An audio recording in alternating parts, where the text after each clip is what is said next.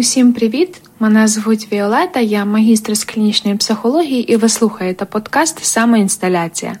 У попередньому епізоді я розповідала про нервову анорексію. Сьогодні ж я розповім про нервову булімію, її причини, наслідки, кореляцію з іншими розладами, а також про групи ризику. Булімія, також відома як нервова булімія, є одним із найвідоміших розладів харчової поведінки, як і анорексія. Точну захворюваність на булімію важко визначити кількісно. За оцінками близько 1% молодих жінок у всьому світі можуть страждати на неї в будь-який період свого життя. Жіночу стать я тут згадала навмисне, оскільки саме її представниці страждають від булімії найбільше. У жінок ця проблема зустрічається в 9 разів частіше ніж у чоловіків. Як і анорексія, булімія зустрічається переважно у молодих людей, як правило у віці від 16 до 35 років. Як і в разі інших розладів харчової поведінки, нервову булімію зазвичай досить важко розрізнити між конкретними факторами. Відповідальними за її виникнення, як правило, причинами булімії є біологічні та психосоціальні фактори. Існує багато різних наукових досліджень, які показують, що генетичні фактори відіграють важливу роль в етіології нервової булімії. Тобто, якщо близький родич страждав на нервову булімію або інший тип розладу харчової поведінки, ризик того, що проблема торкнеться інших членів родини, значно підвищується. Крім того, зв'язок із булімією може мати аномальні рівні певних нейромедіаторів у центральній нервовій системі, насамперед серотоніну. Нейромедіатори це біологічно активні речовини, за допомогою яких нейрони у нашому мозку працюють між собою. Для розвитку нервової булімії важливі різні психосоціальні фактори, наприклад, надмірна увага батьків до ваги дитини, той факт, що засоби масової інформації часто рекламують моделі краси, може бути також пов'язаний із виникненням розладів харчової поведінки. Варто згадати, що в деяких випадках нервова булімія виникає у людей із зайвою вагою або ожирінням у дитинстві чи підлітковому віці. Іноді буває так, що один розлад харчової поведінки переходить в інший. Так буває, наприклад, у людей, які в минулому боролися з анорексією. Час від появи однієї хвороби до іншої може бути різним. В одних це місяці, в інших це роки. Тут слід підкреслити, що не у всіх людей, які лікували анорексію, згодом розвивається булімія. До того ж, зазвичай анорексія в майбутньому переходить в нервову булімію – Зворотня ж залежність зустрічається вкрай рідко. Одна з найбільших проблем бульмії полягає в тому, що в більшості випадків захворювань ви не бачите її проявів, принаймні деякий час. Супереч усьому, люди, які страждають цим захворюванням, не обов'язково повинні мати неправильну вагу. Найчастіше якраз буває навпаки, і хворі на булімію мають нормальну масу тіла. Суть нервової булімії це напади нестримного переїдання, які згодом супроводжуються спробами зменшити наслідки споживання великої кількості їжі. В ході проблеми з'являється інтенсивний страх збільшення ваги. Інші супутні проблеми, які є симптомами булімії, включають в себе, наприклад, зосередження всієї уваги на їжі, в тому числі шляхом постійного підрахунку калорій. Деструктивна поведінка після переїдання для зниження ризику збільшення ваги, тобто блювота, використання проносних засобів або засобів для зниження апетиту, також часто вживають гормони щитовидної залози. Деякі пацієнти з нервовою булімією займаються інтенсивними фізичними вправами, а інші голодують, що зазвичай закінчується переїданням. Симптоми мають відбуватися щонайменше раз на тиждень протягом трьох місяців, щоб поставити діагноз нервова булімія. Варто також підкреслити, що ці напади переїдання справді дуже важко контролювати. Під час них хвора особа здатна споживати продукти, енергетична цінність яких у кілька разів перевищує його добову потребу. Окрім того, хвора особа на булімію їсть комбінації продуктів, які, окрім нападу переїдання, точно не стали би споживати. Людина з булімією усвідомлює це, тому після нападу вживає різних заходів, щоб запобігти набору ваги. Типовими для нервової булімії є те, що пацієнти споживають велику кількість їжі, прихованої від інших. З цієї причини навіть оточення людини, котра хвора на булімію, можуть не знати, з чим бореться їхня близька особа.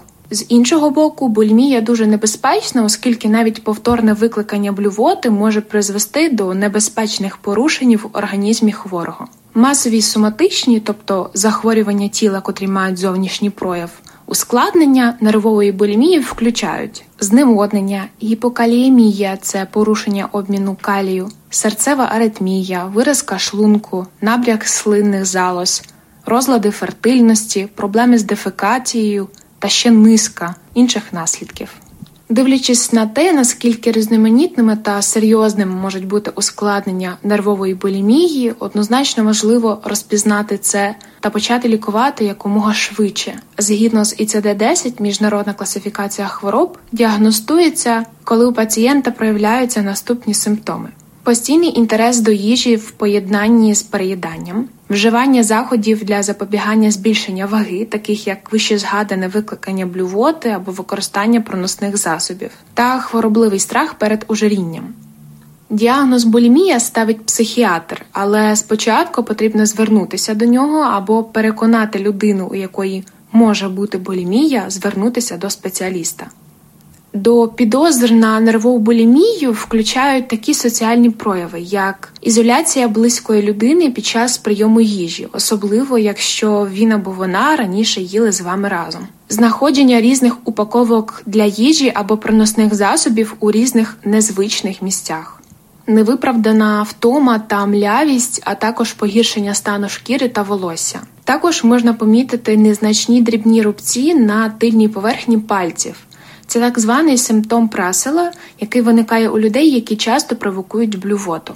Варто також пам'ятати, що булімія нерідко є не єдиним психічним розладом, на який страждає пацієнт. Проблема, на жаль, досить часто співіснує з іншими захворюваннями. Серед таких виділяють депресивні розлади, тривожні розлади та розлади особистості. Окрім того, пацієнти з нервовою булімією також мають підвищений ризик зловживання психоактивними речовинами та схильність до залежності. Терапія відіграє найбільшу роль у лікуванні нервової булімії. Вона зосереджена на різних сферах, і її мета серед іншого зміна самооцінки пацієнта, яка, як правило, досить низька, і перетворення неправильних харчових звичок на правильні. Однією з найбільш часто рекомендованих терапій у випадку нервової булімії є когнітивно-поведінкова терапія. У молодших пацієнтів також важлива сімейна терапія. Іноді, особливо у випадку супутніх симптомів інших психічних розладів з булімією, також використовується фармакологічне лікування. Як правило, у цьому випадку використовують препарати з групи інгібіторів зворотнього захоплення серотоніну, зокрема флуоксетин. Тут варто зазначити, що зазвичай в процесі лікування бере участь не тільки пацієнт, а й його і найближче оточення. Така необхідність може виникнути, якщо люди, які борються з болімією, часто впевнені, що у них взагалі немає проблеми. Через це їм важко розпочати терапію. Та потім їм зазвичай потрібна значна підтримка, щоб залишитись в терапії.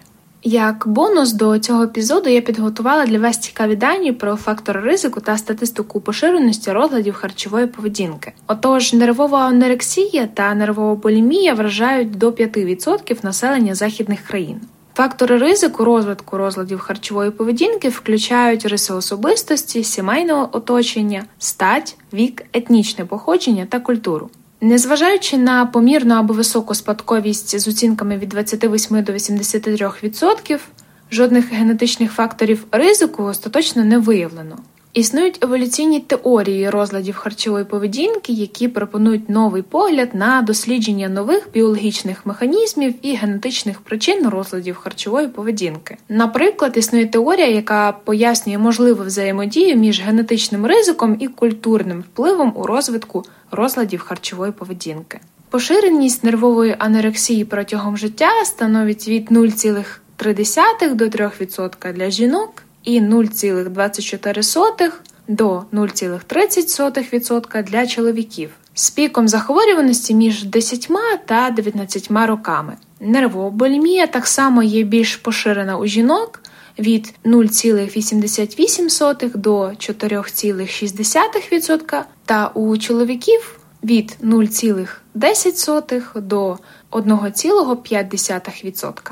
За оцінками різних досліджень, пік захворюваності при булімії припадає на 10-20 років або на 25 та 29 років.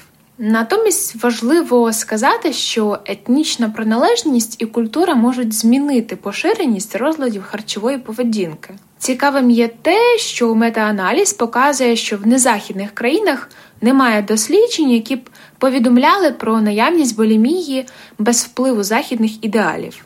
Наприклад, в Сполучених Штатах білі жінки частіше хворіють на булімію, ніж темношкірі. Більшість досліджень показують, що поширеність розладів харчової поведінки зростає. Однак серед них є винятки, які спостерігали зниження поширеності в деяких країнах та в певний період. Зміни в поширеності можуть не відображати справжніх змін у кількості людей з розладами харчової поведінки, а натомість можуть відображати зміни в діагностичних критеріях, зміну становлення до розладів психічного здоров'я та проблему виявлення пацієнтів, які часто намагаються зберегти свою хворобу прихованою. Також у таких дослідженнях можуть бути різні методології та невеликі розміри вибіркових груп, які не підлягають узагальненню. Досить цікаві є особистісні характеристики, пов'язані з розладами харчової поведінки, до яких включають перфекціонізм, обсесивно-компульсивну особистість, невротизм, низьку кооперативність, низьку емоційну чутливість. Усе це є загальними характеристиками осіб з анорексією, у той час як люди з булімією мають тенденцію бути більш імпульсивними. Анорексія і булімія асоціюються з обсесивно-компульсивними розладами особистості. Хоча важливо сказати, що причинно-наслідковий зв'язок не встановлено, натомість психіатричні супутні захворювання є досить частими у всіх розладів харчової поведінки. Найбільш поширеними такими є депресія та тривожні розлади, також біполярний афективний розлад, обсесивно-компульсивний розлад та, власне, як я вже раніше згадувала, вживання психоактивних речовин.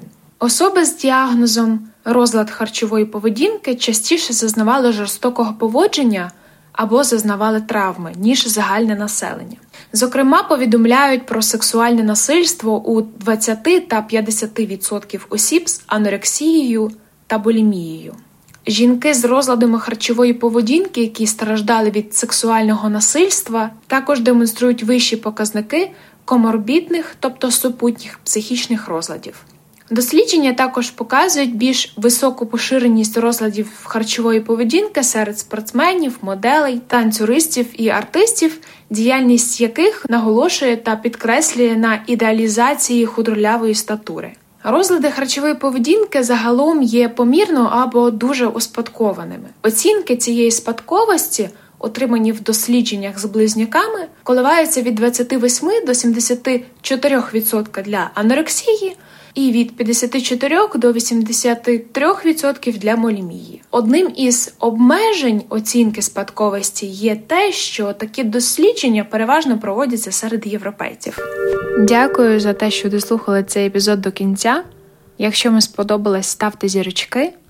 Мене дуже тішить, що ви пишете мені коментарі та поширюєте мій подкаст у своїх соціальних мережах. Це мене дуже сильно підтримує та мотивує. Почуємось у наступному епізоді. Бережіть себе, обіймаю.